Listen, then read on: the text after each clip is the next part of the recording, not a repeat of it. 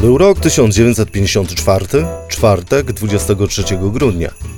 Amerykański Boston tonął nie tylko w śniegu, ale także był ogarnięty przedświąteczną gorączką. Dr Joseph Murray, 35-letni ojciec szóstki dzieci, chirurg szpitala Harvardzkiego Uniwersytetu Medycznego, odśnieżał swojego Cadillaca, szykując się w drogę do pracy. Miał przed sobą trudny dyżur, wiedział, że ten dzień będzie wyjątkowy. W drodze włączył samochodowe radio, słysząc głos speakera zapowiadający przełomową operację, jaka miała odbyć się w jego placówce. Joseph Murray miał być jej wykonawcą.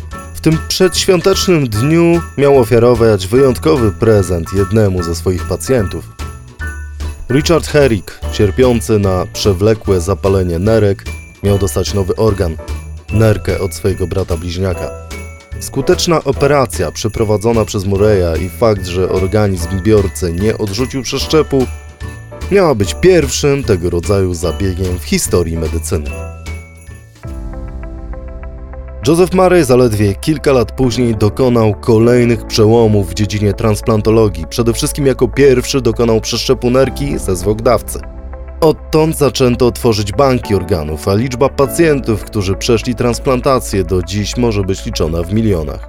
Wkrótce medycyna zaczęła przekraczać kolejne granice związane z ratowaniem ludzkiego życia i zastępowaniem chorych narządów organami od innych ludzi. Inny lekarz z tego samego szpitala, w którym pracował Murray, neurochirurg Robert J. White, zaczął badania nad możliwościami przeszczepiania ludzkiej głowy do innego ciała. Jak dalece zaawansowane, przekonasz się w tym odcinku. Historia jednej z najbardziej skomplikowanych procedur w dziejach medycyny, a także najodważniejszych pomysłów naukowców związanych z transplantacjami, to temat nowego podcastu Historii, jakiej nie znacie. Cezary Korycki, zapraszam. Jak co wtorek zapraszamy na nową serię podcastów Książka bez fikcji, w której przedstawiamy najnowsze pozycje z dziedziny książki historycznej, naukowej i literatury faktu.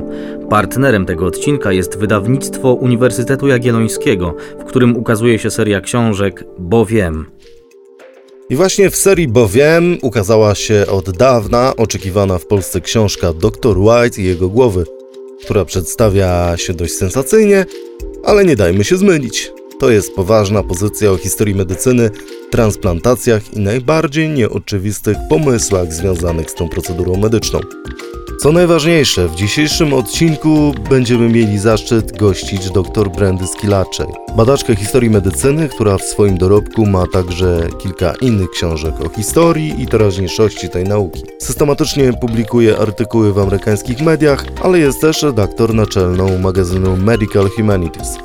I mam nadzieję, że dziś opowie nam nie tylko o swojej najnowszej, wydanej w Polsce książce o legendarnym neurochirurgu Robercie White'cie, ale także o historii transplantacji w troszkę szerszym kontekście. Transplantacje. Biorąc pod uwagę dzieje samego pomysłu, to trzeba przyznać, iż to idea, która towarzyszy człowiekowi już od czasów starożytnych. Skoro mitologie zawierały opowieści o stworzeniach powstałych z połączenia z innymi, dołączania człowiekowi przykład zwierzęcych atrybutów, to dawniej ludzie w jakiś sposób musieli myśleć, że to jest możliwe. Ale nie tylko myśleć. Idea wtórnego wykorzystywania części ciała innych ludzi pojawiała się jednocześnie w mitologiach greckich, indyjskich, chińskich i egipskich. Bogowie dokonywali czegoś w rodzaju transplantacji narządów przy użyciu organów pochodzących od zwłok i zwierząt. Czym była odradzająca się wątroba Prometeusza, jak nie pierwszym replikowanym organem? A o tym przecież marzy współczesna medycyna, która dopiero wyobraża sobie hodowanie samodzielnych organów bez ciała dawcy. Do tego jeszcze wrócimy, ale na razie zostańmy przy historii. Pierwszą pisemną wzmiankę o przeszczepie przypisuje się papirusowi Ebersa, datowanemu na ponad 3,5 tysiąca lat temu, w którym pojawia się informacja o przeszczepie skóry jako sposobie na leczenie oparzeń. To w starożytnym Egipcie. W Indiach 600 lat przed naszą erą dokonywano także tego rodzaju operacji, uznanych za pierwsze zabiegi chirurgii plastycznej. Mówi się o tym, że szczególnie popularna była technika operacji plastycznej nosa, który często był ucinany w ramach kary. Wzmianka o transplantacji w cywilizacji śródziemnomorskiej to wyczyn świętych Kosmy i Damiana, braci uznanych za patronów medycyny, którzy mieli już w naszej erze przeszczepić Rzymianinowi nogę pochodzącą od pewnego Etiopczyka. Choć oczywiście trzeba to uznać bardziej za symbol czy przekaz cudu niż jakikolwiek sposób udokumentowany fakt. Medycyna bowiem praktycznie aż do XIX wieku nie opierała się na jakichkolwiek podstawach naukowych, więc operacje czy amputacje odbywały się z zagrożeniem życia, z zagrożeniem zakażeniem oraz bez skutecznych środków znieczulających. Stosunkowo późno odkryto, czym jest krążenie, a już zupełnie niedawno, jak łączyć ze sobą naczynia krwionośne. Przeszczep kilkaset lat temu był technicznie niemożliwy. Chirurgia, jaką znamy dziś, swoją prawdziwą historię rozpoczęła dopiero wtedy, gdy pojawił się wynalazek anestezji, pozwalający uśpić pacjenta, ale tak, by można go było jeszcze potem wybudzić. A także wtedy, gdy sami lekarze zaczęli zdawać sobie sprawę, że dezynfekcja narzędzi i swoich rąk znacząco wpływa na przeżywalność operacji. Wcześniej nie było to wcale takie oczywiste. Pierwszy przeszczep w czasach nowożytnych miał miejsce w roku 1869 i był przeszczepem skóry. Szwajcarski chirurg Jacques-Louis Reverdin wykonał go lecząc rany po oparzeniach pacjentów. Ale nie było to przeszczepienie całego płata tkanki na nowe ciało, ale rozsiewanie przez lekarza mniejszych kawałków skóry, które później odbudowały się w nowym miejscu. Na prawdziwe postępy medycyny w zakresie przeszczepów trzeba było poczekać do wieku XX. Pierwszą, najbardziej spektakularną operacją związaną z przeszczepem była dokonana w 1933 roku w ukraińskim Chersoniu przez radzieckiego lekarza Jurija Woronoja. Zabieg został wykonany u pacjentki, która zatruła się rtęcią, a organizm nie mógł sam oczyścić się z toksyn. Lekarz zadecydował więc o pobraniu od zmarłego 60-letniego mężczyzny nerki i wszczepieniu umierającej kobiecie. Narząd został umieszczony na biodrze chorej, i przez kolejne dwie doby spełniał swoją funkcję, czyli oczyszczał krew i wydalał mocz. Niestety po kilkudziesięciu godzinach pacjentka zmarła. W czasie II wojny światowej zabiegi przeszczepów ograniczały się raczej do leczenia poparzonych żołnierzy, z których najbardziej znanym był ten dokonany na amerykańskim pilocie Charlesie Woodsie. W 1944 roku jego bombowiec przewożący paliwo w trakcie startu eksplodował – a pilot doznał poważnych oparzeń na 70% ciała. Oparzeń przede wszystkim twarzy. Obrażenia wydawały się nie do odratowania. Jednak sześć tygodni po wypadku zespół medyczny w Valley Forge General Hospital w Pensylwanii przeszczepił pacjentowi skórę od innego zmarłego żołnierza. Po 24 kolejnych operacjach przeprowadzonych przez następne lata Woods powrócił do względnie normalnego życia, założył rodzinę i został odnoszącym sukcesy przedsiębiorcą i politykiem w Alabamie. Jednym z lekarzy, którzy prowadzili Woodsa i dokonywali przeszczepów jego twarzy, był wspomniany na początku młody chirurg Joseph Murray. Od początku fascynowała go możliwość transplantacji, to nie tylko skóry, ale i organów. Wiedział wtedy, że największym problemem jest nie tylko sama operacja, ale poskromienie mechanizmu immunologicznego biorcy, tego, który w ramach obrony organizmu odrzuca nowy element. W tym czasie chirurdzy wiedzieli już, że taka reakcja odpornościowa wynika z wytwarzania przez komórki osocza krwi białek atakujących bakterie i wirusy obcego ciała. Tylko co będzie, jeżeli dawcą organu będzie ktoś bardzo blisko spokrewniony z biorcą, na przykład jego brat bliźniak? Do takiej sytuacji doszło w roku 1954, gdy 22-letni Amerykanin Richard Herrick Doznał przewlekłego zapalenia nerek i akurat zgłosił się do szpitala, w którym pracował Mary. Miał szczęście i to nie jedyne, bo miał także zdrowego brata. Jego choroba w tym czasie oznaczała wyrok śmierci. Mary i jego ekipa sprawdzili dopasowanie braci, wykonując małe przeszczepy skóry od każdego z nich do drugiego. Nie było odrzutów. Bliźniacy przeszli operację nerki bez komplikacji, a biorca żył kolejne 8 lat z nowym narządem brata, po pierwszym w historii udanym przeszczepie organu. Ryzyko związane z tą pierwszą udaną transplantacją nerki dokonaną 23 grudnia roku 1954 zapytałem Brandy Skilacze.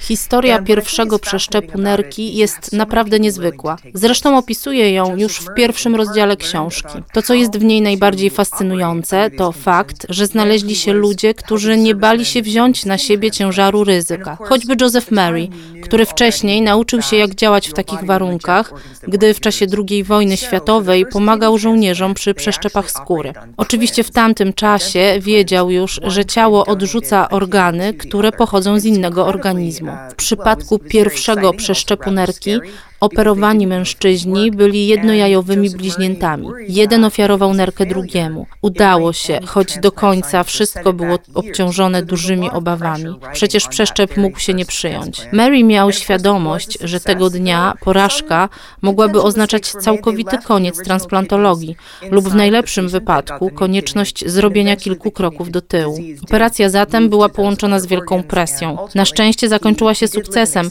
choć nie uchroniono się od popełnienia kilku błędów. Choćby na przykład zostawienie chorych nerek pacjenta biorcy, który otrzymał nową nerkę. Lekarze nie usunęli chorych narządów, więc z czasem choroba zaatakowała także nerkę po przeszczepie. Choć dzięki operacji pacjent mógł cieszyć się dłuższym życiem, na tyle długim, by zdążyć poślubić opiekującą się nim pielęgniarkę, ale nie było to życie tak długie, jak mogłoby być bez wspomnianych błędów. Był to jednak bardzo ciekawy przypadek. Ten, ten, który otworzył kolejne drzwi transplantologii, choćby przeszczepu serca, płuc i kolejnych, które stały się możliwe dzięki zastosowaniu leków immunosupresyjnych.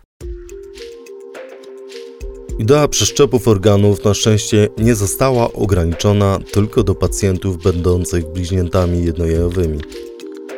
Kilka lat później w Luizjanie dokonywano przeszczepu pomiędzy braćmi, aby zredukować odpowiedź immunologiczną, biorcę naświetlono promieniami rentgenowskimi. Przeszczep nerki nie został odrzucony, a pacjent z nowym narządem od brata żył jeszcze 25 lat. Mary pracował nad tym, aby przeszczep mógł otrzymać także ktoś, kto nie miał szczęścia i kapitału w postaci brata bliźniaka czy rodzeństwa z nową nerką. Skupiał się nad opracowaniem preparatów redukujących prawdopodobieństwo odrzucenia. W 1962 roku przeprowadził pierwszy przeszczep nerki pomiędzy zupełnie niespokrewnionymi pacjentami z udziałem nowych środków farmakologicznych. Ta operacja była wyjątkowym wydarzeniem także z innego powodu. Był to pierwszy udany przeszczep od zmarłego dawcy.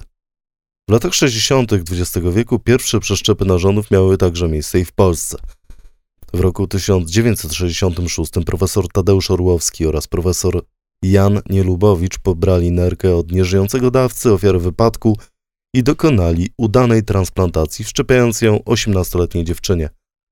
Choć zabieg był udany i organ pracował, to pacjentka zmarła w wyniku powikłań po zażywaniu leków steroidowych. Gdy pojawiła się nowa szansa na przedłużenie życia innych ludzi, pojawiły się także nowe wątpliwości natury moralnej. Czy można żyć z narządem kogoś, kto zmarł? Czy należy pytać dawcę o zdanie, gdy już nie może się wypowiedzieć?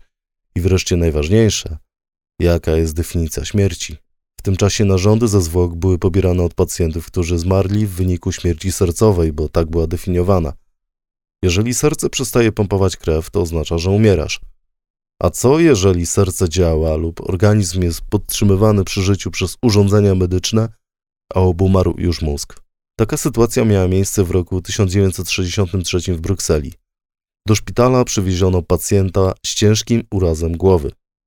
Pomimo wszelkich prób reanimacji, znajdował się on w stanie śpiączki. I wtedy na prośbę lekarza z innego oddziału wykonano pierwszy przeszczep nerki od dawcy z bijącym sercem. Dyskusje o tym, kiedy zaczyna się śmierć i czy można pobierać organy z organizmu, w którym nadal bije serce, to nadal jeden z największych etycznych problemów medycyny.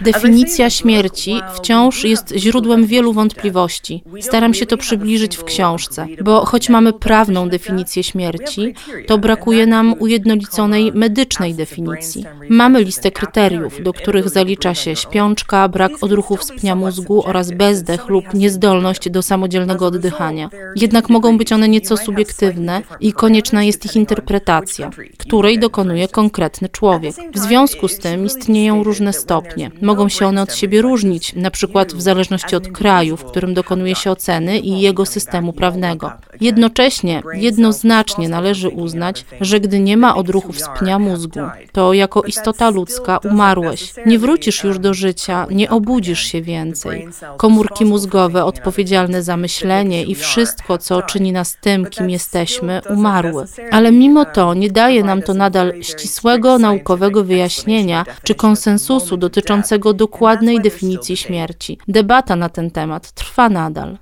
I ta debata stała się już ponad 50 lat temu w Stanach Zjednoczonych sprawą o znaczeniu społecznym, przyczyną ogromnego konfliktu o podłożu rasowym. Wszystko przez przypadek Bruce'a Tuckera. Był to czarnoskóry mężczyzna, który uległ wypadkowi w pracy. Doszło do stłuczenia pnia mózgu bez szans na wybudzenie ze śpiączki. EEG Tuckera przybrało postać linii poziomej. Wtedy lekarze usunęli obydwie nerki i serce, rozdysponowując narządy wśród oczekujących biorców. Serce pacjenta wkrótce biło w ciele Josepha Kleta, białego emerytowanego dyrektora. Rodzina nie była pytana o zdanie, a chirurdzy nie chcieli czekać, zwłaszcza, że Tucker okazał się odpowiednim dawcą dla Kleta.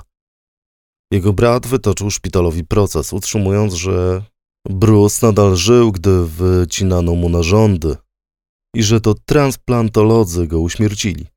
Implikacje rasowe nadały sprawie szczególną wagę w Ameryce. Niedawno przecież dokonano zamachu na Martina Luthera Kinga. Odżyły wspomnienia z czasów niewolnictwa, kiedy to lekarze nie mogli legalnie pozyskiwać próbek medycznych i zdarzało się, że uciekali się do wykradania ich ze świeżych grobów. Zazwyczaj były to zwłoki osób czarnych bądź ubogich. Media nagłaśniały zdarzenie, głosząc, że to rasa zadecydowała o odłączeniu Tokera od systemu podtrzymywania życia. A działo się to w stanie, w którym dopiero co zniesiono zakaz małżeństw mieszanych. Koncepcja śmierci mózgowej nadal była niezrozumiała dla społeczeństwa. Wciąż trwa debata o podłożu etycznym, co do postępowania w przypadku ciała pozostającego w stanie śmierci biologicznej. Co do zasady, jeśli mamy do czynienia z potencjalnym dawcą organów, możliwe jest ich pobranie i ocalenie innych istnień. Kluczowe są tu oczywiście odpowiednie zgody i życzenia dawcy. Jeśli ktoś nie wyraził woli przekazania swych organów, to wielką nieodpowiedzialnością byłoby ich pobranie. Obecnie toczy się bardzo kontrowersyjna dyskusja na temat tego, czy ciała osób zmarłych na skutek śmierci mózgu mogą być na przykład używane jako inkubatory dla embrionów. I choć istnieje wiele praktycznych powodów, dla których nie byłoby to możliwe, kluczowy pozostaje warunek etyczny brak zezwolenia ludzi, którzy po śmierci mieliby być takim inkubatorem. Problem pojawia się także w przypadku osób zmarłych, których tożsamości i rodziny nie można ustalić. Całkiem niedawno były przypadki, w których lekarze pośpiesznie pobierali organy, nie podejmując próby skontaktowania się z najbliższymi krewnymi. Tak na przykład e, sprawa Bruce'a Tuckera w latach 60. Zanim upłynęły 24 godziny od jego śmierci mózgowej, co jest zwyczajowym czasem na odnalezienie i skontaktowanie się z bliskimi pacjenta, pobrano od niego organy. Bruce był afroamerykaninem. Jego organy posłużyłyby uratować życie białego pacjenta. Sprawa ta przeszła do historii i przyczyniła się do powstania przepisów obecnie obowiązujących, regulujących kwestie zasad i procedur, które muszą być przestrzegane w przypadku pobrania narządów. Istniała bardzo realna, uzasadniona obawa, że w razie braku odpowiednich regulacji osoby z mniejszości będą wykorzystywane, a lekarze nie będą dokładać należytej staranności, aby uratować życie, kierowani chęcią pozyskania organów. Śmierć mózgu jest jednak faktem. Osoba w stanie śmierci biologicznej nie ma szansy na powrót do życia. Jednak ze względu na nadal niedoskonałe sposoby na ustalenie, kiedy to się dzieje, wciąż trwa dyskusja o związanych z tym wątpliwościach. Największym problemem w historii transplantologii, poza wspomnianymi tutaj kwestiami etycznymi, nie były i nie są kwestie natury technicznej związane z samym umieszczeniem organu w innym ciele, czy nawet biologicznej związanej z odrzutami, które postęp naukowy jakoś rozwiązuje. Ograniczenie jest nadal podstawowe. Liczba potencjalnych biorców zawsze będzie większa od liczby organów do przeszczepu. Dlatego stosunkowo wcześnie w medycynie pojawiła się koncepcja, aby zacząć wykorzystywać narządy zwierzęce albo uznanych za genetycznie nieodległych od nas naczelnych, takich jak szympansy, albo zbliżonych rozmiarami ciała i organów świń. Taka procedura nazywa się ksenotransplantacją, przeszczepem narządu od obcego gatunkowo organizmu, a to budzi jeszcze większe kontrowersje. Francuz Alexis Carrel, laureat Nagrody Nobla w dziedzinie fizjologii lub medycyny za rok 1912, oddał głębokie zasługi w rozwoju nauki i techniki transplantacji narządów, hodowli tkankowych i szwu chirurgicznego naczyń krwionośnych. Choć przed wojną nie było szansy na skuteczną realizację przeszczepu, to wtedy już wygłaszał opinię, że odpowiednio zmodyfikowane organy zwierząt byłyby najlepszym źródłem części zamiennych dla ludzkiego organizmu. Już w latach 60. amerykański chirurg Keith Rimstema przeprowadził kilkanaście operacji przeszczepu nerek od szympansów. Jedna z pacjentek żyła nawet 9 miesięcy, ale większość umierała po kilku tygodniach. Potem wykorzystywano organy pawianów. Lekarz James Hardy wszczepił pacjentowi serce szympansa, ale było zbyt słabe, by utrzymać ludzkie krążenie. Jednak najbardziej znana kliniczna ksenotransplantacja serca od czasów próby Hardiego i najbardziej kontrowersyjna operacja miała miejsce już w latach 80. Dziewczynka Stephanie Fee Beauclair urodziła się z zespołem hipoplazji lewego serca. Wrodzonym niedorozwojem, który w jej przypadku oznaczał zasadniczy brak całej lewej połowy tego narządu. To rzadkie schorzenie dotyka jednego dziecka na 12 tysięcy. Nieleczone prowadzi do śmierci w przeciągu kilku tygodni. Niemowlę do tego miało rzadką grupę krwi zero, ale lekarz Leonard Bailey zdecydował się na przeszczep noworodkowi serca małego pawiana. Zabieg chirurgiczny był technicznie udany, ale nowy organ uległ ostremu odrzuceniu i pacjentka zmarła 20 dni później. Wydarzenia z Kalifornii odbiły się szerokim echem i wywołały falę dyskusji związanej z samą koncepcją ksenotransplantacji. Zresztą wcale już nie pierwszą, gdyż praktycznie od lat 60. na świecie aktywizowały się ruchy obrońców praw zwierząt. Podważały sam pomysł wykorzystywania ich w celach doświadczalnych, a tym bardziej eksperymentów związanych z amputowaniem im narządów i kończyn i wszczepianiu ich innym osobnikom. Stanowczo krytykowały hodowanie zwierząt w celach produkowania narządów dla ludzi. W tym czasie jednak za żelazną kurtyną, a konkretniej rzecz biorąc w Związku Radzieckim, naukowcy nie mieli zamiaru ustępować kroku amerykańskim rywalom. W roku 1958 do Stanów Zjednoczonych dotarło nagranie z osobliwą ilustracją postępów radzieckich uczonych. Nagranie z jednego z tajnych radzieckich laboratoriów. Co najgorsze, nie było fotomontażem. Fizjolog Władimir Demichow był pionierem transplantacji. Pracował na Uniwersytecie Moskiewskim. Wcześniej, już w roku 1940, wykonał pierwszą na świecie wewnątrzpiersiową transplantację serca u zwierzęcia – umieścił serce jednego psa w klatce piersiowej drugiego. Później wykazał, że jest w stanie doszczepić żyjącemu psu głowę innego psa i utrzymać dwie głowy przy życiu. Ten dość przerażający eksperyment opisano w Stanach w magazynie Life, a Brendy Sklajcze poświęca radzieckiemu naukowcowi dość dużo miejsca w swojej książce. Dlatego zapytałem, jaki wymiar, jaki cel miała ta zimnowojenna rywalizacja na polu medycyny i przerażające eksperymenty demichowe. Wielu z nas nie zdaje sobie sprawy, że w czasie zimnej wojny, równolegle z wyścigiem zbrojeń i wyścigiem o dominację w kosmosie, trwał także wyścig o przestrzeń wnętrza ludzkiego ciała. O to, jak będzie się kształtować dalszy rozwój medycyny, w jakich podąży kierunkach i o jakie zasady się oprze, jak nauka zmieni nasze życie. Tak się akurat złożyło, że w tym właśnie okresie ZSRR przeprowadziło dość dziwne eksperymenty, w których naukowcy stworzyli dwugłowego psa. I choć sam pomysł wydaje się dziwny, to miał swoje uzasadnienie. USA i ZSRR walczyły nie tylko o dominację w kosmosie, ale także o prymat swojej ideologii. Uważano, że doskonały ustrój to ten, który wykazuje dominację także na polu nauki. Miało to być dowodem, że jedna z dwóch potęg jest najlepsza racja jest po jej stronie i to ona będzie wytyczać kierunek rozwoju dla innych. Stąd wszystkie te dziwne eksperymenty, które miały pokazać reszcie świata, kto tu rządzi. Dlatego powstał ten słynny czarno-biały, bardzo złej jakości film, którym Sowieci pokazali dwugłowego psa, choć to dziś wydaje się dla nas kompletnie dziwaczne. Na nagraniu widzimy lekarza, który wyprowadza na spacer psa z dwiema głowami. Jest to dr Władimir Demikow. Obie głowy psa są żywe, świadome, dodatkowo piją jeszcze mleko.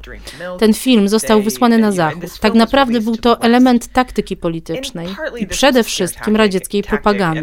Rosjanie twierdzili, że rozwiązują najważniejsze problemy związane z transplantologią, podczas gdy na zachodzie nauka ta zmaga się z procesem odrzucania przeszczepów. Jak się okazało, wcale nie uporali się z komplikacjami, ponieważ psy, bohaterowie ich propagandowych filmów, wszystkie ostatecznie zmarły na skutek odrzucenia przeszczepu. Jednak naukowcy w Rosji, łącznie z Demikowem, uważali wówczas, że możliwe jest przeszczepianie części ciała, organów czy wręcz łączenie ciał. Zakładali oni, że z czasem, przy odpowiednio przeprowadzonej operacji, przeszczepione organy czy kończyny przyjmą się, nie zostaną odrzucone i to bez zastosowania leków immunosupresyjnych. To im się nie udało, jednak naukowcy w USA o tym nie wiedzieli.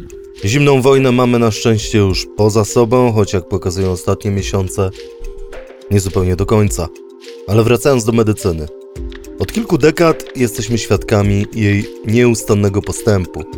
Praktycznie każdy rok przynosi nowe doświadczenia, nowe wynalazki, nową obietnicę leczenia nieuleczalnych wcześniej chorób.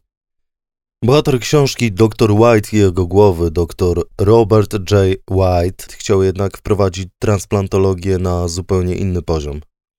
Jeszcze w latach 60., choć to było zupełnie nieprawdopodobne, zdołał wybrać się za żelazną kurtynę, chcąc na tyle, na ile to będzie możliwe, poznać dorobek radzieckich naukowców w Moskwie, a później powtórzyć ich doświadczenia. Celem White'a miało być nie tylko przeszczepienie narządu, ale przeszczepienie całego ciała czyli umieszczenie głowy ssaka w ciele innego przedstawiciela tego samego gatunku. I nie był to jedynie jakiś chory pomysł szalonego naukowca, ale konkretny plan, pozwalający na przykład zmienić życie osób sparaliżowanych od szyi w dół. Dołączyć ich głowę do ciała innego człowieka, który zmarł w wyniku śmierci mózgowej. Brzmi to wszystko dość przerażająco, ale właśnie taki plan miał późniejszy kandydat do Nagrody Nobla. White rozpoczął odważne eksperymenty na małpach. Najpierw doszedł do ważnego odkrycia, przekonując się, że schładzając mózg małpy zmniejsza jej zapotrzebowanie na tlen. A to właśnie brak tlenu powoduje, że śmierć mózgu następuje relatywnie szybko. W roku 1970 po 18-godzinnej operacji, będącej szczytem zaawansowania chirurgii naczyniowej i neurochirurgii, dołączył obciętą głowę makaka do ciała innego makaka. White po prostu doszył głowę jednej małpy do ciała drugiej małpy i utrzymał ją przez kilka dni przy życiu. Rezultaty były obiecujące, choć groteskowe, bo hybrydowe stworzenie sparaliżowane od szyi w dół żyło przez 9 dni. Potem nastąpiło odrzucenie przeszczepu i śmierć. Oczywiście, z naukowego punktu widzenia operacja była nieudana. Leki Immunosupresyjne wcale nie gwarantowały, że tak duża transplantacja się utrzyma. Problemem było zachowanie ciągłości układu nerwowego. Problem z krążeniem wydawał się rozwiązany, ale pozostały jednak olbrzymie kwestie moralne. Po co brnąć w taką procedurę? W jakim celu męczyć zwierzęta? Co uzasadnia ich cierpienie? White był gorliwym katolikiem. Twierdził, że zwierzęta nie mają duszy, a poświęca je w imię większego dobra, jakim jest ratowanie ludzkiego życia. Od czasów tej operacji stał się głównym celem ataków organizacji broniących praw zwierząt. Nazwano go doktorem rzeźnikiem. Brał udział w głośnych debatach z włoską dziennikarką Orianą Falacci i głośnych starciach z działaczką na rzecz praw zwierząt Ingrid Newkirk. Zatem jakie jest ostateczne podsumowanie kariery tego bądź co bądź wybitnego naukowca i lekarza?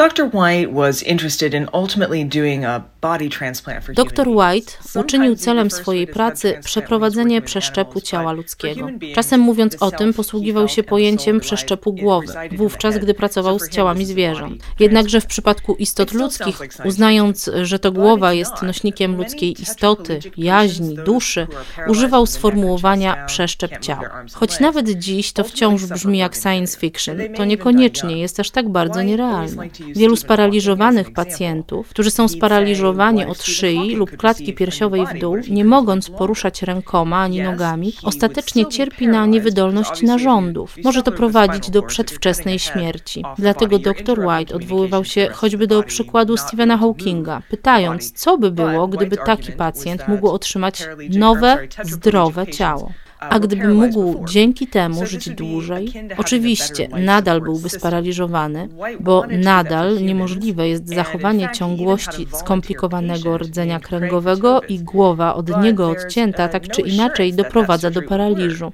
Jednak głównym argumentem White'a było to, że jego potencjalni pacjenci byli sparaliżowani już wcześniej, a taki przeszczep dawałby im możliwość otrzymania lepszej jakości życia i znacznego jego wydłużenia. To było głównym celem White'a. I mało tego, miał nawet ochotnika do takiej operacji, sparaliżowanego Craiga Witowica.